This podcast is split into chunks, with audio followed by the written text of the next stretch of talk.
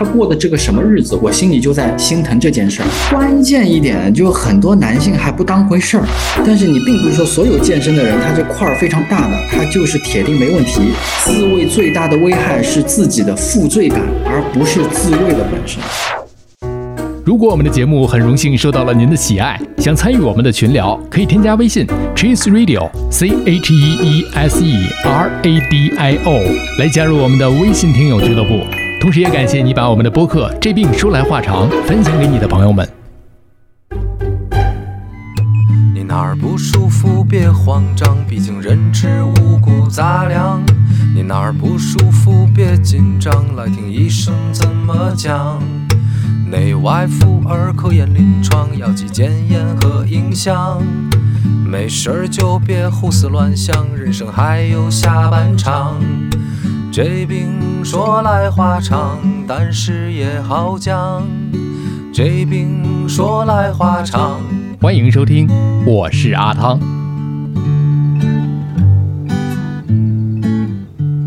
我这行说来话长，之这病说来话长。我们今天这一期请到的嘉宾是同济大学附属同济医院生殖医学科男科主治医师，也是国家二级心理咨询师，二零一九、二零二一年上海市科普创新奖优秀科普志愿者汪一鸣汪老师，有请汪老师。哎，汤老师好，大家好，我叫汪一鸣，一个专业的脱口秀演员。是的，我脱口秀就这样介绍自己的。哦，真的是这样哈。嗯，对对，开场就这样。关键的是啥呢？就日常生活当中，不知道大老师有没有这经验啊？就和很多医生一起出去吃饭，嗯，那大家都介绍自己科室的时候呢，说我是急诊科的，哇，好厉害啊！是，我是外科的，哇，哇，我是男科的。哦，就觉得你这个男科医生肯定有些料什么的。是，但是呢，我们今天的这一期节目呢，如果大家想听翁老师的脱口秀，听到我们最后的尾声的部分，我会把翁老师当时的那一段在台上的表演的音频给大家录到我们最后的尾声的部分来，所以大家不要走开哈。当然可以顺着我们的 show notes 去找到汪老师的个人的社交媒体账号，可以看一看当时的那在台上的风光。表现的，其实说到这个男科来讲呢，确实是我们之前没有正八经的去讲过。我们今天呢，就是从临床的角度上来讲，跟大家，其实这个话题呢，我们既有严肃的部分，也有活泼的部分。其实目的是一个，一呢是让大家去消除焦虑，正视所面临的一些个问题，也不仅仅就像之前我们在三八妇女节的时候录的妇科，也不仅仅是针对啊男科就男生听，妇科就女生听。其实我觉得大家都可以听一听，更好的去了解您的爱人或者是。家属啊，可以更好的去了解对方，去关爱对方。我觉得可能更多的是如何给予对方一种关爱和爱护，一种关心，是这样的啊。就我经常在大学跟大学生讲课，我讲男科的内容，很多女大学生是特别感兴趣的，是吧？所以就不用担心，很多女士其实非常感兴趣这方面内容，因为很多男士呢自己相反啊，他们男士可能会忽视这方面的健康的问题啊，是是。所以咱们今天这一期节目呢，也希望啊，咱们不管是男生女生吧，都是如果是有相关的问题呢，你也可以去线下挂号就诊啊。我们今天的节目仅是科普啊，在科普之前，刚才我已经跟大家简单的介绍过了汪老师的科室啊。那这个科室当中是不是还有一些细分的研究领域呢？就比方说，汪老师现在主要的研究方向，男科其实主要的内容它有男性不育相关的，就和精子相关的一些内容，生孩子的哈。还有呢，就是和两性的一些啊同房呀一些相关的问题，性相关的问题，比如说勃起啊、早泄啊之类的，还有前列腺的问题，主要就这三大块儿。其实说白了呢，就是说就是女性没有的器官，然后男性生殖比较特别的一些器官的疾病的内容，就是我们的一个研究方向和处理的一个内容的方向啊。嗯，那目前到您的诊室来的患者都是有哪些个临床上的一些个问题啊？呃呃，这这各方面都有啊，都有这个生啊生生育方面的占大部分。嗯，但是性方面也有，都各方面都有的，因为男科问题它本来就比较私密，也不分啥的，所以大家都还是都有问题都会问。当然呢，相对于生育问题来讲呢，性的问题和前列腺的问题呢，有些男性呢可能会觉得一些不太好意思啊。因为之前跟泌尿科的赵医生啊也聊过，就是男性泌尿外科的一些个问题，这个大家可以回听我们播客的前几期啊。所以有很多在没有医学背景的普通人来看，就比方说我。就怎么样？咱们区分什么问题应该是挂什么样的一个科呢？比方说泌外男科，怎么样去区分？这事儿是这样的，就是说现在其实全国呢，我们对于专门的这些，特别是咱们讲是公立的医院哈，嗯，里面专门有设置男科这个诊室的，其实并不是非常多见的。是有些医院呢，其实已经非常重视这方面的问题了，但是呢，有些医院还不一定有。所以呢，男科它其实属于是泌尿外科下面的一个亚专业哦，啊。所以你不管什么问题，这家医院如果特别是咱们讲公立医院啊，如果这家医院它有些啊有你要看泌尿相关的问题，如果你要看男科的问题，没有男科，那直接挂泌尿也行。但是如果这家医院又有泌尿外科又有男科的话，那咱们就说有几方面内容。第一个就我前面说的这个生育相关的事情，嗯，然后性相关的问题。还有生殖器相关的一些整形方面的问题哈，还有呢就是前列腺的问题，就可以特别的去挂男科医生。那男科医生呢，因为他们的日常工作主要就是从事这些范围的，可能比泌尿外科的一些医生呢，呃，更加的专业一些。嗯，那其实泌尿外科也能看啊，但是呢，因为泌尿外科它其实也分成很多，有小儿泌尿外科啊，有普通泌尿外科，有男性，有尿道。其实现在我们对专业的细分是越来越精细化。嗯，所以大家如果有这方面的问题的话，可以挑选这个男科的诊室去挂号。所以来讲，也是看您所在地区这个医院它的科室一个安排，如果有更好。可能更垂直一点。对对对对，是这样的。说到了这个男性的问题啊，有很多的困惑和误区啊。就比方说，很多人在讲男性也会有这个促黄体生成素和促卵泡刺激素吗？您讲的这两个其实很专业。其实很多男性朋友呢过来就抽血，然后抽血之后呢，就他们妻子会抽一个性激素，因为这个你所说的这个促黄体生成素和卵泡刺激素，就 FSH 跟 LH 呢，这两个其实他们的妻子都去抽这些血，然后我说说男性朋友也要抽血，然后他一看是这个内容，就觉得。哎，我怎么也要抽性性激素啊？他们其实对这方面很疑惑，很疑惑，而且都觉得都男的根本就不应该抽。但其实呢，这个包括女生也有雄激素啊，嗯然后男性呢也有雌激素，这是同样的道理。男性也有这个 LH 跟 FSH，嗯，而且这两个呢，其实也是非常重要的啊，是我们在评价我们男性生精功能，就生产精子的这个功能当中啊，非常重要的两个指标，我们还是必须得看。所以呢，很多人都觉得这个好像没必要，但相反，这恰恰相反，就非常必要的。嗯特别是这个 FSH 啊，我们这也是一个比较老的一个指标了。促卵泡刺激素啊，对这个指标，如果它正常指标是划在十八左右啊，嗯，但是其实我们如果一个男性他这个指标接近于十了，其实就不太好。啊它可能生产精子的功能就衰竭了，我们叫生精功能的阻滞啊，嗯就已经是没有精子的可能都有啊，是一个非常极端的一种情况，所以这个指标是相当重要的。对我们男性来说呢，这个和女性一样啊，这个激素都是由下丘脑分泌的，分泌出来之后都会产生一定的作用。呃男的作用呢，主要是用来生产精子的啊，它和哪些细胞结合啊，刺激了什么激素水平啊，这这我就不细说了。是，但是呢，肯定对于我们这个精子啊，对性功能它是起到非常关键的作用的。大家这个一看到啊，我为什么要查这种啊？这女女性，这不是女性的专利啊。所以在这儿呢，王老师给大家解释明白了，也不是说给您乱开检查，这是有科学依据和道理的。对嗯，对。消除了大家的一部分的疑虑，这是在常见的问题，算是比较常见的了。大家一开检查单子可能会注意呃到，，这问题常见，而且我再再补充一下啊，就是因为这两个数字，呃，如果太高是不好，如果太低呢也不好。嗯就因为有些非常低的，他就身体就不发育的，就我必须要提前讲，我怕后面忘记了。嗯因为这又讲到性教育了，因为很多很多男的呢，我之前就碰到一个三十几岁，但是呢，他这个生殖器就不发育的，整个就和一个小孩儿一样嗯啊，他的爸爸妈妈呢也从来不看。嗯，然后等到他结婚了，发现哎呀自己好像不一样，怎么出现什么问题啊嗯？不了解，再一看才发现他其实是一个先天性的一个疾病，他这个激素水平就是非常低，我们这个英语哦简称叫 IHH，低促性腺激素性的性腺功能减退啊，非常长，反正就是这两个指标是非常重要的，真的是非常重要。后面我们也会涉及到一些性教育方面的一个话题，我们留到后面可以再继续的去展开来讲。这个问题。先给大家厘清，比方说啊，这是常见误区，还有一些刚才我们说到的一些个器官男性特有的，就说前列腺吧。具体到前列腺的这个问题上来看呢，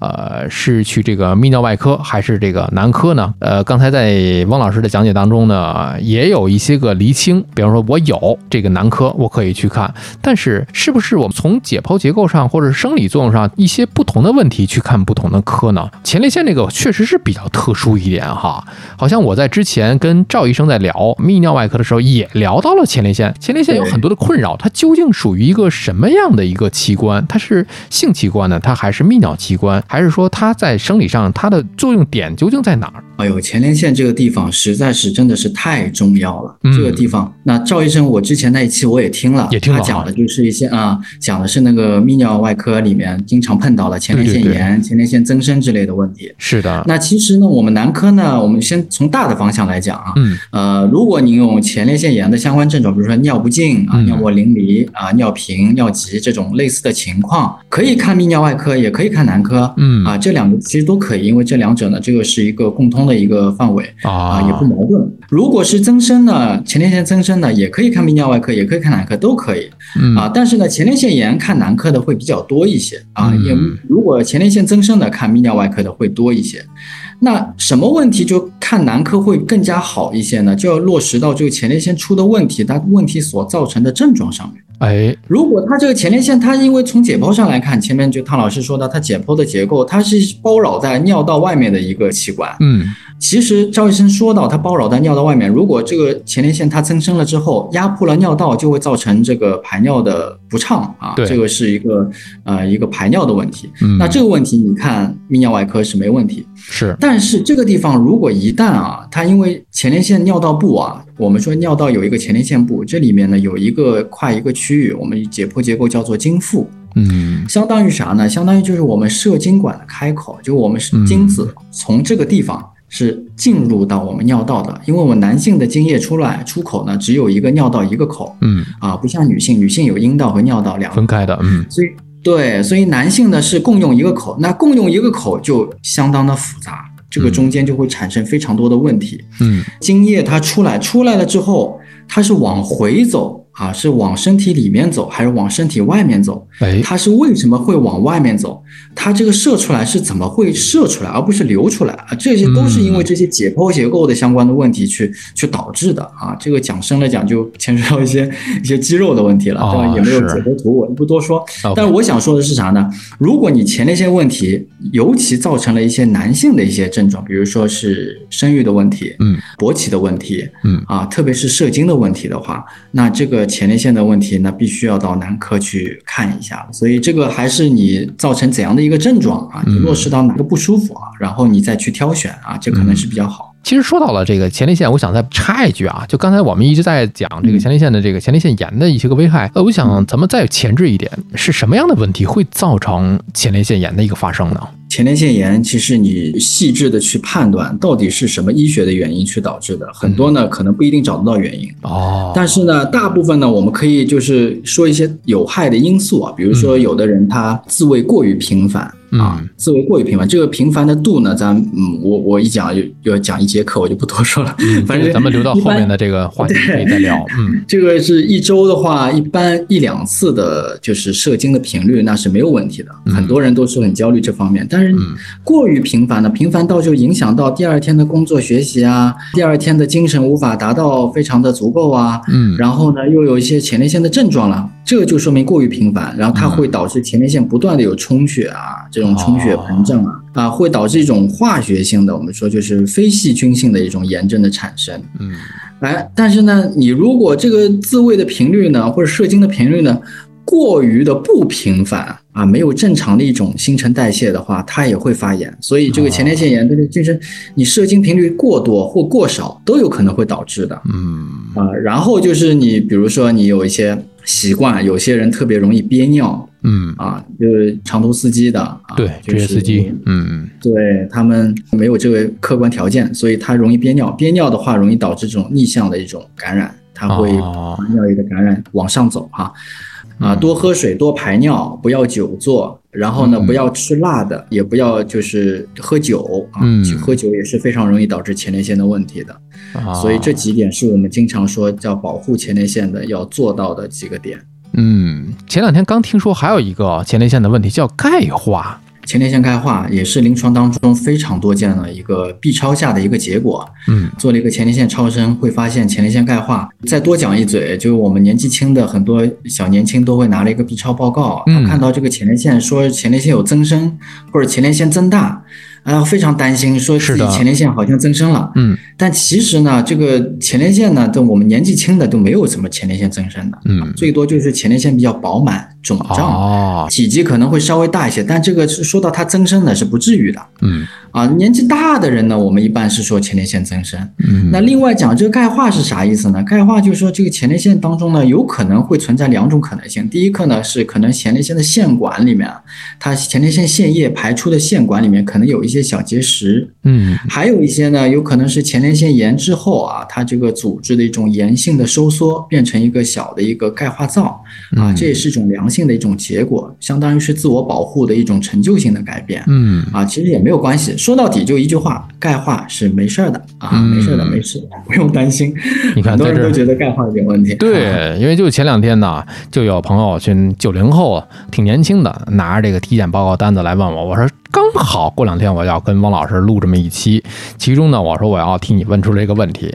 很多人在这里插一句啊，咱们就是很多人在一些个体检的过程当中，咱们不管在哪体检啊，就在你体检的过程当中会生成一份报告，拿着报告一看，浑身哪哪都是毛病，就是从报告上来看，仅从报告上来看，当然了，我说劝你啊，这个问题如果你过于担心，去挂个号，再去医院呢，再去线下就诊，问一问医生。其实有的报告上的这些个陈述的这些个词条啊，这些语句啊，在临床看来，可能它不是问题，就是是可以结合我们之前的那个消化内镜那科啊那期，大家去了解一下。比方说有一些个描述啊，它是非常好的一个胃的一个表现啊，具体的大家可以再去回听再说了。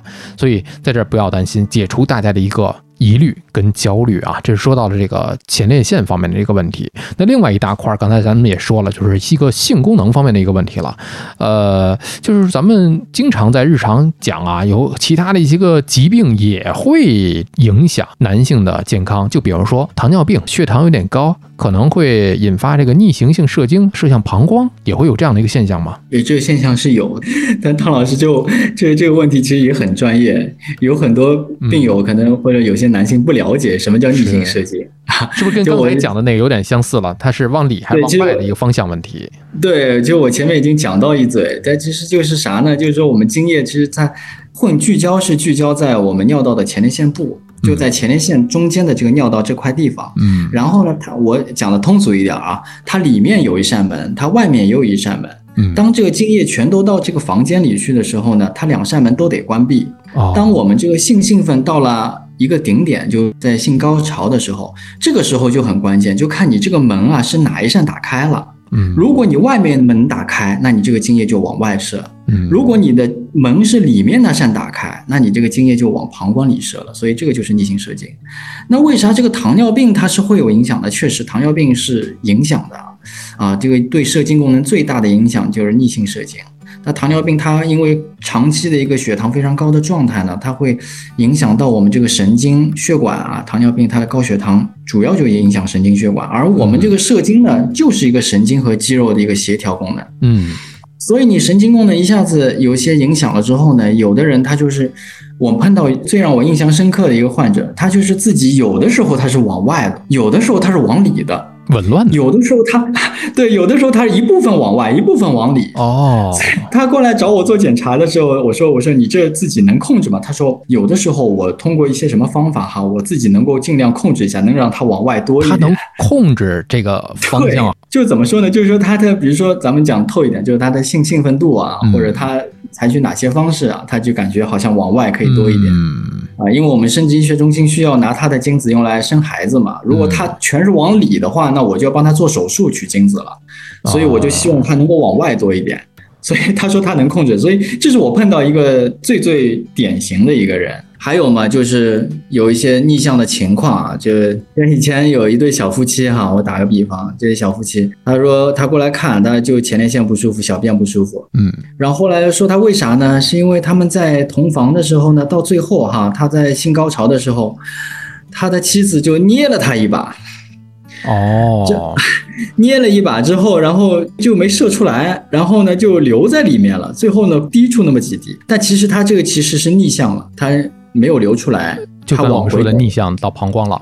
对，它就是因为是外力作用所导致的。哦另外，再回答第一个问题，就是说，嗯，咱们就是哪些疾病会影响到男性的健康？比如说射精啊嗯，这个勃起，其实非常非常多的问题都会影响的。对勃起来说，最绕不开的第一个就是年龄，不是现在你二十几岁、三十几岁，你七八十岁总得软，你不可能一辈子到死了你就还会硬着，这不可能的。嗯所以年龄问题是我们绕不开的。随着我们年龄的增长，总会面临有那么一天，所以年龄是第一大，也是我们无法跨过去的一个坎嗯啊！我不知道最近是不是因为我们这个大家的生活的水平都提高了，反正我这边看勃起的这些男性呢年纪都非常大。对第二个呢，就是咱们那个高血糖，前面说了是糖尿病，糖尿病呢影响我们射精之外，影响勃起，那肯定的。然后还有我们高血压啊，高血压、高血糖这两个呢，其实包括我们高血脂，男性的三高啊，嗯。这个三高其实我们现在男性，你看出门瞧一下，我们这个男性真的基本上一抓一大把，是的，大家肚子都大，大家都有啤酒肚，大家都血脂高，有的就是是血糖高、血压高。是。关键一点，就很多男性还不当回事儿，不以为然。非常多、嗯。都不去看，他觉得高一点他没什么不舒服。嗯哎是是，啊，然后呢，他觉得这个吃药又麻烦，每天都得吃，我这辈子我就吃药了，我不是个药罐子，所以你跟他讲呢，他讲不明白。我碰到这样的男性，我都会讲的比较凶啊，当然这也是我们一个技巧。嗯就我讲的这个凶呢，他不会生气，因为我是站在他健康角度，我就说嗯你这个真的是不要命了啊，因为这个血糖高、高血压，如果一旦出问题之后，那就是个大问题嗯啊。比如说我们脑血管的意外，就是因为我们高血压经常会导致的一个情况，所以你这个不能因为这种积少成多的情况导致后面你无法挽回了嘛。嗯所以我说你就得吃药哈。所以高血压、高血糖它是会影响的。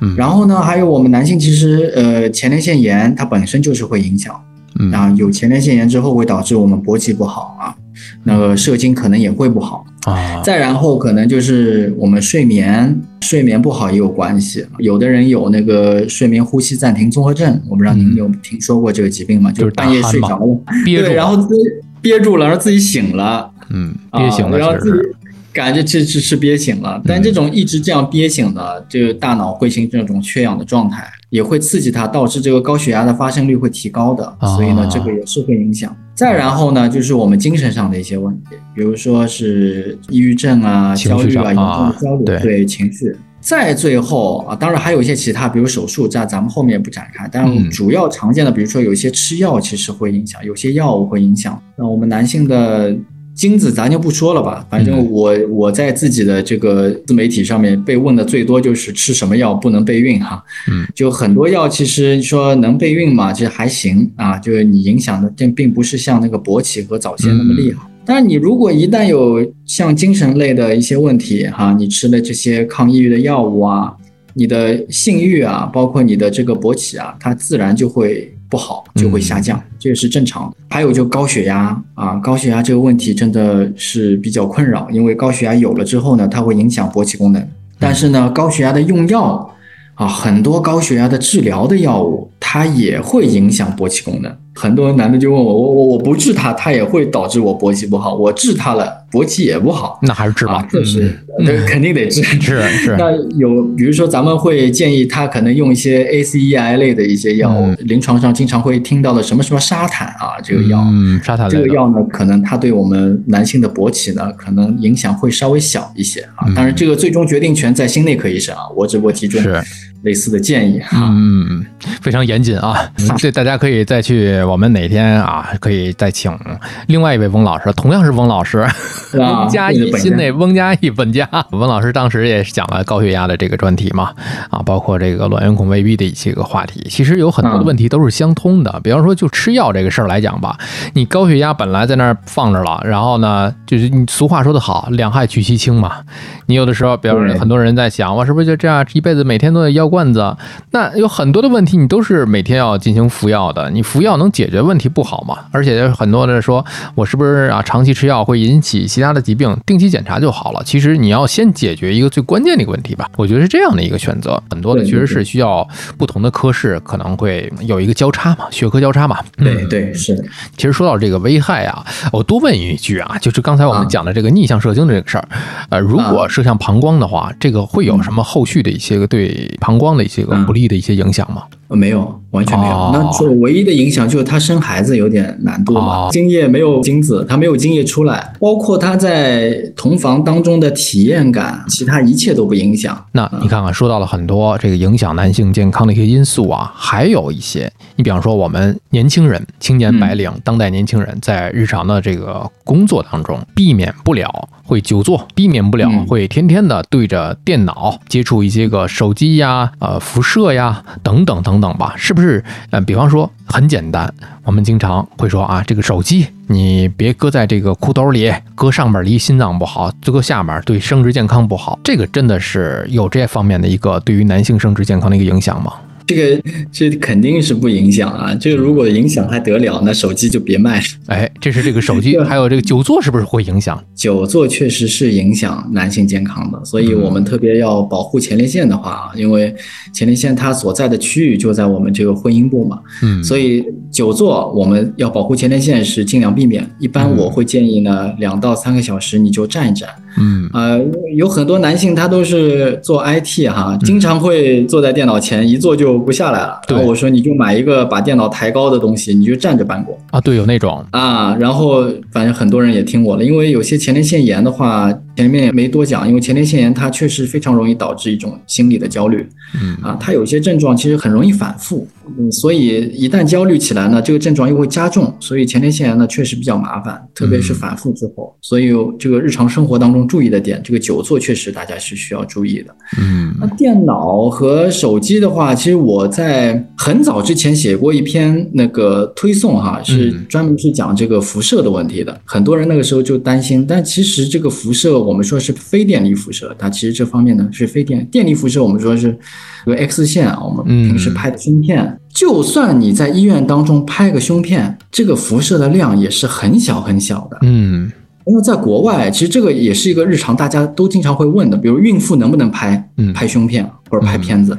其实，在国外这是可以的，嗯。但我们国内呢，我们理论上大家医生都知道啊是可以拍的嗯，但是呢，都跟患者说算了，你别拍了嗯。啊。这有两个目的，第一个目的呢是保护自己啊，嗯。因为你说别人万一真出了啥事儿，到时候啊、你到时候怪在医生，你说你让我拍的啊，嗯。那其实呢，理论上这不影响。嗯。第二个呢，确实我们所有的我们孕妇也好，我们所有的人都觉得这个拍胸片是影响的，但从理论上来说哈，咱们说嗯从理论理论上，嗯。拍胸片是不影响，而且你拍 CT 啊都不一定会影响的很大，特别是你拍一个部位的嗯啊，拍一个胸部啊，拍一个肚子啊，你不是拍个全身的，这个量也是不会造成非常大的影响的。嗯。啊，所以你说电脑和手机的话，那是更加是这个能量是很小很小的，所以可以忽略不计的、对。啊，所以也不用去在意这个问对题。关于这个电离辐射的问题，大家可以回听我们的第一期啊，就是请到了影像学尹老师和大雁给大家分享的这个。其实，在当时我们就说嘛，多少毫西弗的这个微量啊，你只是说一年你拍一次或者拍两次，你不会有太大的。咱们不能抛开剂量去谈危害，因为有很多的朋友在咱们的这个说来话长的度假村这个群里面，有的时候会问啊，我感觉腰特别难受，腰突啊，也有可能或者说颈椎非常难受啊，哎呀，得去拍个片子。但是呢，我又害怕拍片子会不会对我造成辐射，难受到这种程度了，该拍还是拍吧。辐射这个问题，我希望你听一听第一期你就知道了，其实没有多大的危害的，放心吧，先把这个颈椎先治好吧。啊，啊你不拍片子，大夫也没法给你诊断呢。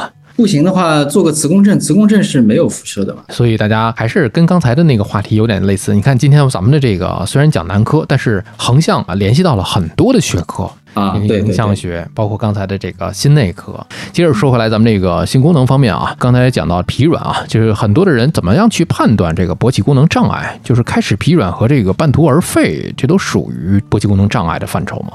呃，都属于的，完全都属于。然后您这个词“半途而废”，我觉得比较用的比我好。啊我们经常说的叫什么呢？我们经常说勃起有两种情况，啊一个叫举而不坚，啊，就举起来它不坚硬嗯啊，无法进行插入。嗯那第二种情况呢，就是这个类似半途而叫坚而不久，啊，就是大家可能很快就疲软了，但这也算是勃起功能障碍的一种。嗯那这个其实严格意义上来说呢，呃，我们是三个月为一个时间段，就是说在三个月当中啊，我必须就和我的另外一半嗯要有一定频率的这个同房但是呢，都发生了这种概率比较高的事件。什么事件呢？就是阴茎不能达到或者维持啊足够的勃起的状态，嗯来进行满意的这个同房的过程。嗯。这个叫做这个勃起功能障碍，所以它主要的点，第一个是三个月，第二个呢就是前面说的，就是它能不能达到，第二个就是能不能维持啊，嗯。这是定义当中比较重要的三个点。这个三个月指的是就是在这个时间范围内作为一个参考标准。就是说，从你到我这儿来看病之前的这三个月里面，你有没有连续的发生这些事情啊？咱们是三个月为，如果你就比如说我就这一个星期发生了两次，那你说我是勃起功能障碍吗？这不算，这不算，因为我们男性的这个性的状态其实就和我们亚健康的状态一样，它也有一个波动的。哦，包括早泄也一样，就有的时候你这个特别累，你说这个时候你说我我要去同房，我要怎么样，那肯定会出现一些问题。那因为这个出现一些问题，说明你的性功能就不好嘛，不至于。啊，所以这个我还得插一句，就是我们男性千万不要那么轻易的把这些帽子啊给自己戴上，能不戴则不戴嗯啊，咱我们是这个宗旨。确实是，这也就是咱们播客的一个宗旨，就是不要让大家轻易的去给自己判断出来啊，我这就是什么病啊，我就怎么着了啊，不是这样的。话说回来，这个勃起功能障碍，它究竟是在心理上产生了一个问题，还是呃生理上，还是心理上更多一点？以前吧，心理问题占大部分，但现在呢，我看呢，就是心理问题、生理问题呢，可可能一半一半吧。但是呢，有一个特点，心理问题呢，总会占有一定的因素，嗯。因为它可能是因为生理问题，比如说生理问题，它有高血压、糖尿病导致了，然后呢，导致了这一个情况发生之后呢，他心里也会有压力，他会有焦虑，而这种压力啊、焦虑啊，会转借给下一次他这个表现会越来越糟糕。啊，因为他的压力很大啊，然后就会进入一个恶性的循环。所以有的人你说他纯粹是生理问题吗？也不是，到后期啊，他心里总会有一些焦虑的状态是在的，嗯而也是一种因素。所以我想说的就是呢，嗯，生理因素是一个非常重要的，我们需要去排除啊，做一些的检查。但是呢，心理啊是真的是特别重要。所以我跟基本上每一个来的，我都是首先先不要就是说判断他是有病啊，判断他是障碍。我们说是你发现了一些不愉快或者是不和谐的情况哈、咱们现在主要是判断一下这个情况到底是什么原因哎，啊，你先不要那么快把自己这个帽子给戴上，因为这个否则你就太焦虑了嘛。然后咱们看看找出原因，你就你就不要焦虑了，对吧？因为你比如说最近你变胖了哈，其实也说到就是胖也会影响啊，因为我们男性这个肚子大嘛，嗯，对，很多男性就突然之间增重啊，自己一下子胖了二三十斤啊，然后就发生了这个勃起不好。那我说你就去锻炼身体就得了啊，这个事儿就能解决。所以生理因素是一方面，但心理因素啊非常重要。男性在碰到这个问题的时候，第一时间其实没有医生在场，那我们要做的就是这个心理建设，先不要慌，对不要慌，也不要那么快把帽子给戴上，先分析一下，想一想。是不是有一些因素啊，可能和这个有关？比如说我最近累了啊，嗯啊，我我最近是不是压力很大？嗯或者我跟这个同房的对象之间这个情感的基础是不是遭到了一些什么裂缝啊？嗯，我们啊，是不是有一件什么大事儿，有一个坎？这种事情我们可以先排除，排除了之后我们再看到底是不是需要我们到医院去啊，或怎么样的。其实不用紧张，所以不需要焦虑。一焦虑的话，你这个治疗的效果也会打折扣的。嗯，所以还是第一点问题就是大家去理性的去先梳理一下。对，是要梳理的。我觉得这个里面确实谈到了很多我们后续可能要谈的一些个问题，就是很多的人在生理结构啊、功能上来讲啊，包括心理上啊、性心理的这个问题上来讲，其实更多的人可能是模糊的，所以往往容易被一些自己所见到的不是那么科学的一些所谓的词汇给自己轻而易举扣上一些帽子。我就是当时哪哪哪说的那个情况吧，哎呦，那我这个是不是就坏了或者怎么着了？千万别这样，千万别这样。我得多再讲两句，嗯。因为我们男性因为比较隐私的话题，我们首先想到的不会到公立医院去看，嗯。首先呢可能在某度上去查，嗯。但是呢现在很多就网上嘛有一些词条，其实下面有“广告”两个字，我不知道大家有没有注意啊？嗯，其实有些广告的，咱们就别去看，因为你想知道，就公立医院是不可能做广告的，这这，这点千万得记得，就是做广告的铁定不是公立医院。对啊，那那公立医院讲话肯定都得负责，对不对？对，所以我们如果在看到这些词条写广告的话，咱们就不要去信他的话。嗯啊，因为真的是非常多的男性啊，是信以为真，然后就去了。去了之后呢，他就会扣帽子啊，说你这个是这个不好，那个不好。嗯，原因就是一个包皮过长啊，你就过来做手术啊，然后一做做了手术，术后没有给他这个治疗那个治疗，花了几万块钱，多了去了这种事情。所以我想说，就是咱们男性呢，还是多长一只眼睛，看一看仔细了。还是那句话，不要慌。嗯，如果是长时间的这种有病症了，这种症状了啊，该就医就医。如果您拿不准，就医是最好的一个解决困扰的一个方式。甚至我都觉得，有的时候咱们播客来听的话呢，我说我们不给大家提供解决方案，因为我们只是作为一个日常的一个科普、一个常识、一个方向而已。可能我们只是起到了一个导航的一个作用，告诉大家您这个问题看哪个科挂哪个号。然后这个问题呢，您有的时候跟医生啊去对话的时候，哎，多了一些共同语言。比方说之前的这个眼科毛主任就说嘛，真的是有一些个听友啊，在天津的这个听友就去挂他的号了，因为他现在的号也比较难抢啊。抢到他的号之后，好不容易自己还做了笔记去的，跟毛主任聊。毛主任后来跟我发微信说：“哎，咱们播客听友来的，这素质特别的高。这首先我一听就知道他听了咱那期节目了，然后聊的头头是道，哎呦，沟通起来特别的顺畅，那一讲就懂了。就是很少能够这样，更多的人可能是迷茫的。所以在这儿呢，就是咱们的播客就给大家做一个科普、一个常识的一个讲解，具体的问题、具体的这个方法，您一定是要到线下，或者是您不好意思的话，找一些个，你看现在很多的医院都有网上问诊啊，互联网医院啊，这个也是非常方便的。所以大家就是就诊一定是要就诊的，这个环节少不了。你看这刚才咱们经常说的这些个勃起功能障碍的问题，可能在早些年间电线杆子上、马路上。嗯是吧？非常常见，用的词比较露骨，什么一针就灵等等等等啊。现在反馈到了就是网上的一些个广告了，打着一些科学的外衣，这是勃起功能障碍的一个问题。另外的一个大家也非常熟悉的一个，也常听到的一个词汇，那就是早泄。那什么是早泄？就硬度不够诱发的早泄，它算不算是早泄呢？就又要说汤老师的问题真的是相当专业，哎，我也是在学习。硬 度不够诱发的早泄，这个是真的相当专业。首先，这个早泄呢，就给大家就是科普一下，就是这个它的定义啊，因为很多人都不了解。对，因为早泄，如果你单纯讲这个射精的时间，我们说射精潜伏期啊，就我们医学上的术语，就是射精的时间啊。嗯一般来说，你第一次性生活开始啊，如果每一次射精时间都维持在一分钟以内嗯。啊，就射精了，嗯。那就我们可以说是原发性的早泄。嗯。那如果你一开始啊，从第一次同房都挺好哈，但突然之间某一段时间开始，你这个同房就少于三分钟的话，嗯。啊，我们说是继发性的早泄。啊，我这是从那个时间的这个定义啊，嗯。但是早泄的定义它很复杂，从早泄这个疾病刚开始到现在，这个早泄的定义一直在争论啊，哦，大家只不过有一个共识，所以这个时间是大家知道的这个时间，但是另外两点呢是必须得补充的，就是男性呢总是不能去想办法能够延迟，就我想去延迟一下，嗯。啊，我自己主观意愿或者我自己通过一些某些方法，我想要延迟，但是延迟不了。第三个点就是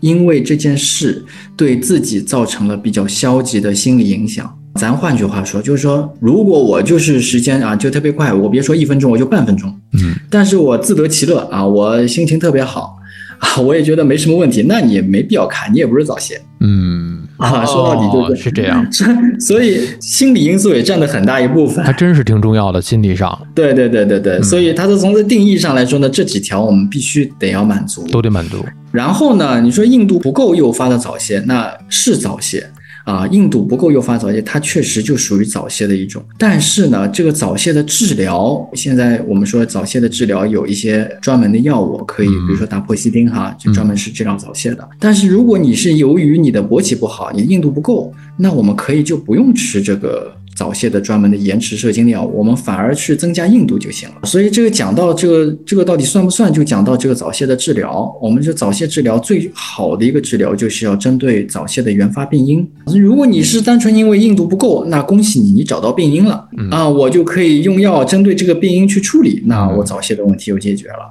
啊，如果你是前列腺炎导致早泄的，那我治疗前列腺炎，那我早泄就会好了。就难受就难受在有很多的男性呢，他其实找不到病因，嗯啊，所以这是难的。如果你有病因，那是好事儿，不是坏事儿。就是有些男性其实经常有这个困惑，他觉得自己不算是这个勃起不好啊，单纯就是早泄。就这个问题呢，是放在勃起上来问的，就是说很多男性他觉得自己就是早泄，但问到底呢，他其实不是早泄，他就因为勃起不好导致的早泄。你看看，他就问我这怎么算是勃起不好呢？我就是算早泄，因为男性啊，我不知道这样讲是不是合适啊？就是男性呢，他从心理的根本上呢，是不愿意承认自己硬度不够的。相反呢，我愿意承认自己射精快这个事儿。临床上对，我不代表全部。嗯，只是说对对对，我不代表全部。王老师自己在临床上自己的这些号头上所看到的这个数字比例。对，我就自我自我感觉。然后呢，我就跟他解释，我说你因为勃起不好，所以呢，我们人体啊，其实一种自我保护啊，就是说你快点完成这次同房的经历，嗯，然后快点射精，那我就不用再勃起了，嗯，所以你的射精才会快。嗯，但是你的根本问题呢，其实是一个勃起不够，所以我只要治疗勃起就行了，你不是早泄的问题。嗯，但是你算疾病呢，这也是算早泄的。呃，一是信息不够全面，所以才不想承认。有可能，有可能。信息不够的时候，咱们就经常会看到有一个非常根本性的问题，我觉得还是性方面的教育啊，现在可能嗯还好很多。当年其实，在咱们来讲，在咱们在小时候。可能还是性教育缺位的，我觉得有很多对于生理的认知，当然我们都在中学阶段学过这个生理卫生。这个是肯定都有的，但是生理卫生当中，我们究竟能够掌握多少，能够究竟学到什么样的一个深度跟广度？我觉得这个是未必的。所以在很多人在认识自己的身体的时候，我觉得认识心脏是一个方面，其实认识自己的一些其他器官，包括性器官、性功能的时候，我觉得一样是要对自己身体要有一个认知，得知道自己这个身体的功能。所以在这方面，又说到我们接下来可能会聊的另外一个话题，就是性教育的这个领域了啊。这个说来话长了，这真的是又说来话长了。对，所以很多的人在成年之后，他的信息的获得并不是正统的，并不是非常的权威的，可能会经常包括一些广告当中啊，会听到一些个相关的信息，往往认为广告说的可能是一种咱们加了引号的教材，在广告当中会学习所谓的加了引号的知识，所以你看什么阳痿、早泄、补肾。等等一系列的说法就出来了，所以翁老师，你平时你是不是也会看到？当然啊，就是这是中医的一个说法了啊，补肾呐、补阳啊，这等等等等等等一系列的，这就是一套这个中医里面的一个看法，是吧？对，这是确实在中医理论上，这个算是一个比较典型的一个治疗的一个方案。就是阳痿早泄呢，它属于是肾虚当中的一个主要的症状。嗯啊，包括肾虚，他们中医说到是肾阳虚、肾阴虚。对啊，阳虚的话可能性大一些，阴虚的话少一些，所以不管怎么样就补肾啊，对这个是有治疗的。嗯，这是一种中医的讲法，西医的肾和中医的肾它是不同的嘛，不是一个说法。咱们之前肝胆那期外科说中医经常讲脾虚啊，正八经的普通话叫脾脾虚，这是中医讲的脾，跟西医里面咱们解剖学上的这个脾还不太一样，不一样。胰脾叫脾，在中医里胰和脾都叫脾，西医咱们就脾就是脾，胰就是胰。对对对对，嗯。嗯，所以这个是中医的说法。那我们西医呢，也有两个情况。咱们在中国呢，我们这个中医，我们必须得说，这个中医确实博大精深。这个治疗呢，你说有效，肯定是会有效的。嗯，所以呢，我们一般的情况下呢，也会，特别是西医医生，有的时候也会建议，有些特别真的是有勃起问题、有早泄问题的，可以尝试用中医药的方法去治疗。嗯，可以的。这个阳痿呢是一个中医的讲法，或者是有一些心理学的讲法，但我们在西医里面呢，我一般我个人是比较忌讳讲这个阳痿，我个人觉得听上去呢比较难听一点，嗯。啊呃，所以我个人建议就是讲那个勃起功能障碍或者勃起不好。所以我不太愿意去把一些比较难听的词汇用在我们男性的身上，所以我我一般不太会说这个词，这是我自己个人的看法啊。咱们也不去干涉其他的一些个啊，不干涉中医对中医的讲法会有中医的一个道理，所以就西医而言呢，可能汪老师在临床上很少去讲到用阳痿去形容这个去定义这个疾病啊，或者是定义这个症状，所以我们一般在前面一直在讲的就是勃起功能障碍的这么一个事儿，所以中医的一套理论的说法呢，我们。们有机会的话，也可以请中医的大夫啊，中医的医生来讲一讲。其实这两个中医和西医，以前咱们请过中医的医生，其实我们更多的是中西协作这个方式。对对，对的。哎，这是另外的一套了。啊，另外还有一种，我们也是被逼无奈。为啥呢？因为很多男性呢，其实对于伟哥啊，因为勃起问题绕不开伟哥这个药，对伟哥其实有所忌惮的，或者有忌讳的，觉得这个是个毒药。所以他们不愿意服用啊，那呃不愿服用伟哥，那肯定是咱们先吃中药为主啊。那否则的话，你就吃伟哥，那你伟哥也不愿意吃，那咱们就以中医药治疗为主。嗯，但其实伟哥这个药，我必须得给他证明一下，伟哥西地那非或者是他他拉非哈，还有那个伐地那非，包括我们现在国产有那个艾地那非，嗯，就伟哥这个药，其实它是得过诺贝尔奖的，男性的这个治疗得到质改变的药物，所以大家千万不要觉得这是个毒药。刚才我们讲的是性功能方面啊，还有一大方面，那就是生殖方面了。这个也是在汪老师门诊当中去面对的一些更多的一些问题啊。就比方说，现在非常流行的咱们年轻人去户外骑行，这个在我们就别说别人了，我自己就挺喜欢这个户外，因为今年太热了，可能今年骑的少了。呃，说这骑车会不会造成不育的一种现象？它会影响前列腺没？嗯，因为骑自行车经常骑，应该知道这个，特别是我们这种骑的这种单车，嗯，特别特别贵的那种，它的座椅啊就特别的细窄，是。啊，然后呢，就去挤压的男性的会阴部，其实就直接挤压的就前列腺这个部位。嗯，你一直这样挤压，长时间你骑的时间又长，就会导致这个前列腺会诱发这个无菌性的炎症的，会导致的。嗯，那前列腺会出现问题的话，你说对不育会直接导致影响吧？就前列腺的问题直接导致不育呢，它可能是比较后期，或者说可能性不大。嗯，但是对男性的其他，比如说勃起啊、早泄，肯定是会有影响的。总的来说吧，对男性的这个生殖的方面，它是会有影响的。所以我一般都是建议啊，爱骑车那是个非常好的一个习惯。但是呢，就是说这个座椅，就是有可能对速度啊会造成一些影响。但是我们男性可能坐的时间久，就不会感觉到怎么不舒服啊。否则我就觉得这可能会影响男性。这一方面，我之前骑自行车，我都不敢把这个座椅啊，因为我也改装过自己的那个车子啊，我换了一个相对来讲还是比较舒服的一个座椅，但是看起来外观也不像是咱们的路边的共享单车一样。但是你骑久了自己的这个车子之后，你偶尔去开一开路边的共享单车，任何一款啊，咱们都包含在内，你会做到一种沙发的舒适感，你还是那个舒服，还是那个舒服。但是你说影响在在我这个水平来讲，我可能不觉得影响骑行的速度啊。什么其他的之类的，所以就我而言吧，不管是男生和女生啊，如果您要是想做的更舒服一点，其实咱们不用去考虑他们多么的纤薄轻量啊，多么的线条，我觉得还是要先让自己舒服为重，这是一个方面。那另外一个方面就是现在很多的骑行裤，这个裤子呢，它里面可能会有一些个设计，会让你更加的去吻合你的骑行车子的座椅，不会那么的硌得慌。这也是一种方案啊，大家反正找到自己最适合的才是最好的嘛。对对对，其实更多的我们在这儿是给大家去啊说了一个误区，骑车跟不育其实它没有一个直接的一个联系。对对对，另外一个啊，有很多人说啊，性功能正常，它不代表生育功能一定也正常，对吧？呃，是的，它因为怎么讲，从根本上来说呢，要从我们睾丸的这个功能来说，我们睾丸呢其实是生产精子的工厂，它有两个作用。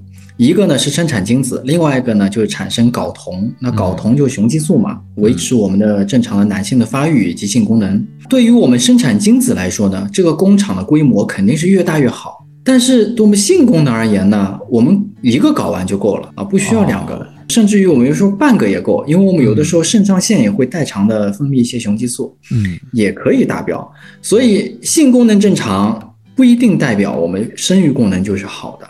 嗯啊，因为有很多就先天性的一些生育功能是有问题的一些男性，比如说是克氏综合征也好啊，嗯，或者说一些其他的疾病哈，他的生育功能是先天就是不行的，他就没有。但是呢，他的性功能是完全正常，完全 OK，嗯，所以它两者是不能划等号的。再说宽了哈，有的男性爱好健身哈，嗯，就是练块儿，是呃练的非常的发达。然后呢，我经常看就某些自媒体平台上面就说，哎呀，健身男友怎么样怎么样。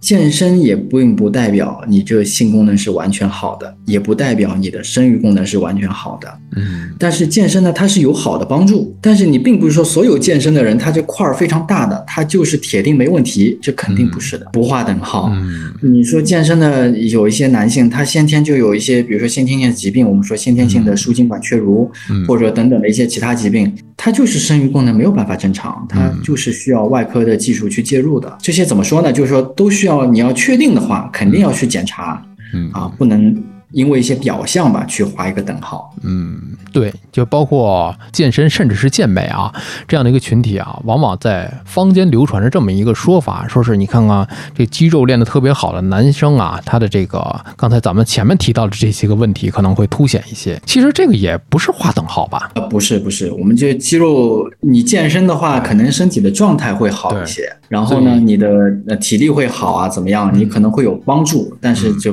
并不代表就是全部哈。对，所以大家一是不要带有偏见，再一个是不要带有有色眼镜。其实它每一个身体每一个功能还都是要以科学的角度去看待，每个人的个体差异也不一样啊，每个人情况都不一样，对对对对不能以偏概全。真的是翁老师给大家给喜欢健身的、喜欢健美的人士得以证明啊！说白了就是两码事儿。对对对，两码事。嗯，这是一个疑问。另外的一个常见的一个疑问就是说，禁欲时间越长，精子质量也就越高吗？其实前面咱们刚才讲过这个问题了。对我说这个射精的频率，就一句话，就是人都是要新陈代谢的，就是你的精液你也需要新陈代谢的，你并不是说你一直积攒在里面。嗯很多男性都觉得这个叫养精蓄锐啊，嗯这个其实就根本就不存在的。嗯我们就是检查精液有一个要求，就我们检查的话，一定要禁欲时间控制在两天以上，七天以内。其实最好的时间呢是三天到五天的范围。嗯那我们换句话说，就三天到五天的禁欲时间呢，我们精子质量可能更加趋近于自己的这个自身的这个水平。嗯如果大于七天之后啊，有可能这个精子会很差，它的波动会很大，有可能查出来精子会好一点，但是呢，大部分可能会偏离你的基本的就我们说基线水平哈，嗯就是说这个在 WHO 他们的规定当中就是说这个这这个范围是最好的，嗯，如果超过七天了就不准了。但是呢，也也有一个就是比较大家可以理解的一种讲法，就是时间久了之后它老化了，精子老化了可能会查出来不好，但是其实呢，这理论上来说不是完全老化，肯定是会有影响。嗯所以呢，这句话首先是不正确的，就是说禁欲时间越长，精子质量越好，肯定是不正确的。另外一个误区，男性的自慰，啊，自慰的问题刚才讲到过是吧？嗯因为自慰，我就顺便我就讲一下这个自慰的度怎么去划分。嗯这个很多其实在线上我们看到很多科普视频啊，都讲到我们这个男性的射精频率大概要怎么样。一般都建议呢，一周一次、两次或两次、三次都是没问题的。嗯但是呢，嗯，都没有讲到这个度啊。就我今天给大家说一下这个度怎么去衡量啊。哎呃，很重要，就是说大家要通过几个方面。第一个呢，通过一个身体，如果你比如说你一周一次或一周几次，然后你第二天自慰之后，第二天你感觉到心里啊身体非常不适，或者说啊精精神没法集中，没办法去专注于工作学习，那就影响了。第二点呢，就是看你的心理状态。如果说你这个现在达到了一种某种心理的这种状态，什么状态呢？就是你在看到某一件啊，可能会引起你性兴奋的一件事儿，或者一个图像，或者是一个场景吧，嗯。你感觉你现在目前你必须要与自慰这个一个动作去结束啊，你必须要去做这个事儿，嗯。那你就是过度了，你就过度了。哦这是从心理的第二个点。第三点呢，就是从疾病的点，就是有没有发生前列腺炎类似的疾病。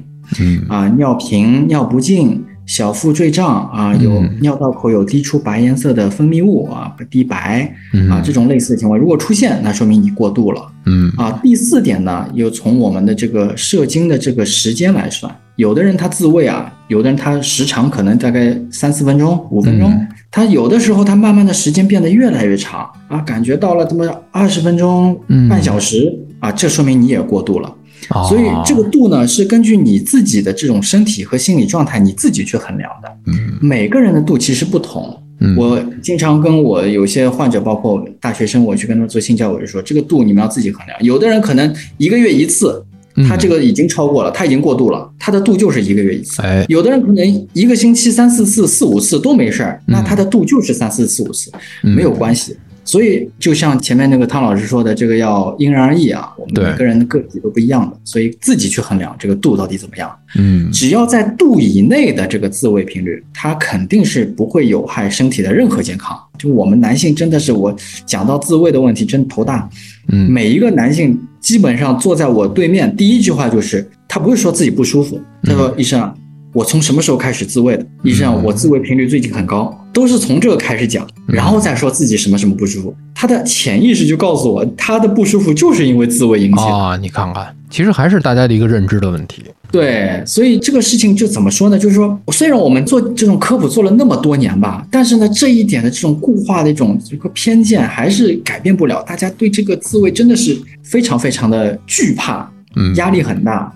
所以我经常给送给我所有就是性教育的一些对象，我讲的、讲到自慰就一句话，说自慰最大的危害是什么？自慰最大的危害是自己的负罪感，嗯负罪感的本身，而不是自慰的本身。所以这个一定要纠正过来。说到了这个问题，非常顺理成章的，我们要给大家说一下，汪老师从一四年就开始做的一项公益活动，就是性教育。对对对可以在今天节目的这一期的最后，汪老师跟大家简单的讲一讲，也是作为我们接下来后面的一个性教育的一个话题的一个预告吧。因为汪老师确实是有这么多年，基本上就是可以讲是自掏腰包了。其实跟我做播客有点相似嘛，这一点咱们俩特别的相似，自掏腰包去做了很多公益的内容。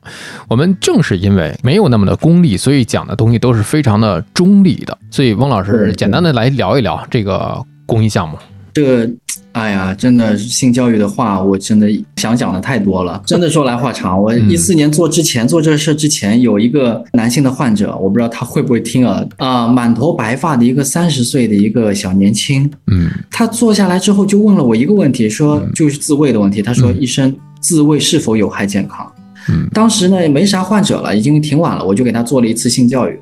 嗯讲完之后，我觉得讲的挺妥当，讲了将近半个小时，嗯我觉得挺对得起他了。嗯，第二天同样的时间点，他又来了。哦，他同样的问题又问了我一遍：“医生，你昨天说自慰对身体是无害的，是不是这样？你确定吗？”就相同的问题，两天就挂号问了我同样的问题，他嗯就这样过来。所以我觉得这是一个怎么说呢？我觉得这个是一个非常滞后的问题。这个问题有可能会导致他现在那么焦虑的状态产生了。但是呢，在他青春期的时候就应该有人告诉他这个点。那他从青春期到现在三十岁，十几年的时间，他过的这个什么日子？我心里就在心疼这件事儿。嗯所以我就在想说，我说我们以前就像汤老师说，我们以前没有性教育，现在的孩子难道还没有吗？所以一四年我那个时候正好碰到了我们区里面另外一个学校的团委书记，就聊，他说你来吧，你来帮我们讲吧，真的我们真的很需要，我们想讲，但是不知道怎么讲。因为讲出来之后呢，家长容易容易有反感，很多家长的想法不一样。各位听众有没有记得，就之前杭州那边哪里讲一个老师怀孕，就讲自己怀孕的知识，然后被家长骂，嗯，这个就是一种简单的一种怀孕的一种，也不是说什么性教育吧，但是也被骂。所以我说他们就怕这一点，然后就说你们还是专业的人来做专业的事，那我们来讲。就从那个契机开始，我就一个地方一个地方的去说，因为我发现学校是真的需要，孩子也真的需要。现在确实是没有，也不是有，真的是没有啊。所以我觉得这个事情，我就那个时候就开始一直在做，一直在做，也是坚持到现在。哎呃，不觉容易啊得做的怎么说呢？我就做的，其实我个人觉得能够引起很大的波澜，不至于，但是星星之火吧，希望可以燎原。嗯，其实我特别能理解汪老师这份心情啊。当你看到，包括我这档播客也是，当我当时在一些网上一些平台找不到你所想去看的内容的时候，你就会觉得这个事儿是不是应该我来做就好了？因为你又懂得做内容，你又懂得如何去做音频，那就把它生成成一种播客的形式展示出来。周围那么多的好朋友在临床，在一线，那就请他们过来。哎呦，就这些朋友真的是没有要一分钱的，跟大家完全是在工作之余，有的朋友甚至是下了夜班，非常的疲惫的时候，跟大家去把这些个话题、这些个误区啊，去娓娓道来。哎呦，真的是太不容易了。所以你看，有的时候我就特别能理解翁老师，因为他从事的这个科室，因为他自己知道这些知识，又因为自己想看到一些我们现在真的是没有的一些空白，想去填补的时候，热情为爱发电，才得以能够有这么一个途径。这也是我们这个播客啊之后特别想一起去参与、一起去做的一件公益的事情，这个特别好。对对对，也不容易，真的是不容易。那在这过程当中，肯定会也会遇到一些饱受质疑嘛。很多人就会，你你相当于做这件事儿吧，就是，哎，怎么说呢？这说来话长了，这就说来话长是了。是，就是性教育的事儿，确实我可以说是整整几几次。你中间我真的是如履薄冰，因为如果我去说说错了一句话，有可能我这个公益活动都能不能做了。嗯哎，别人让我去是给我面子，然后其实我做的还是个有益的事儿，我还得看别人脸色。嗯，就是其实当时的这个场景啊，就是这个样子的。呃，非常记忆深刻的就是我去过两个学校，讲的内容，第一个学校去讲类似于自卫的内容，嗯然后呢，后面做的一个教导主任就非常委婉的骂了我几句哈、嗯 然后我就觉得不敢讲。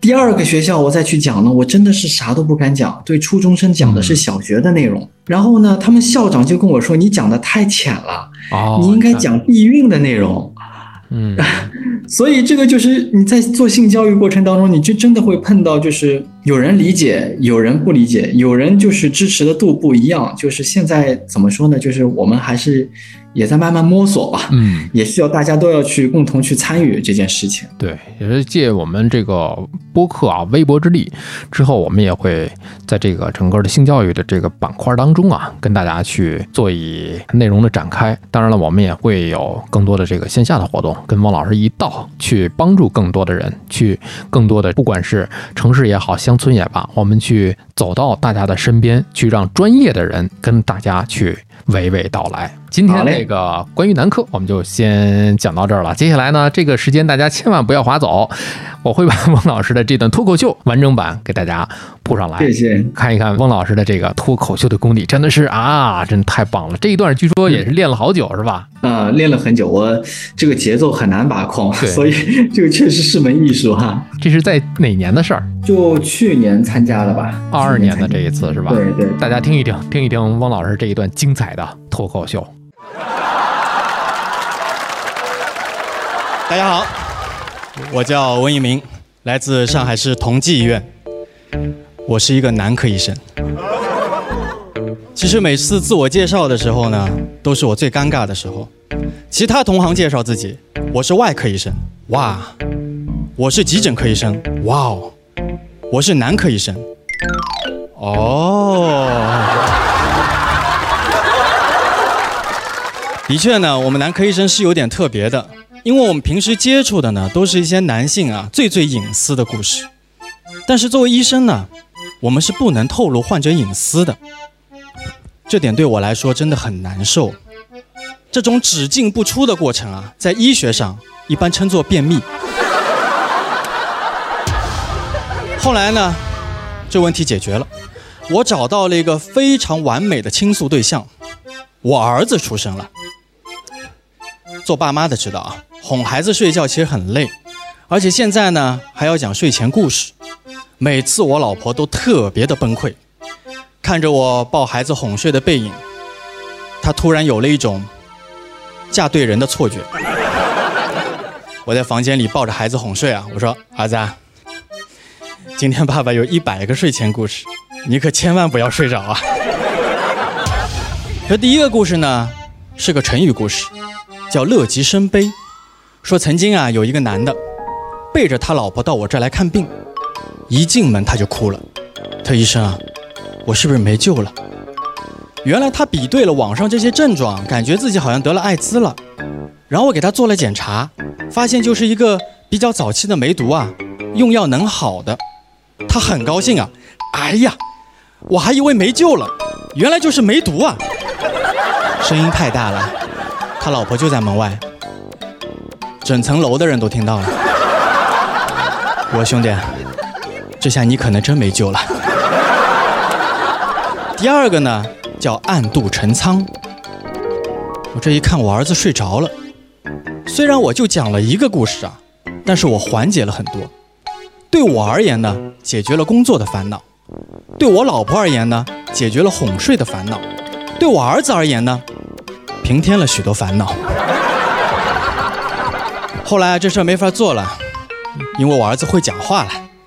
有一天他开始叫人叫妈妈，我老婆高兴啊，妈妈，哎，妈妈，哎，没读。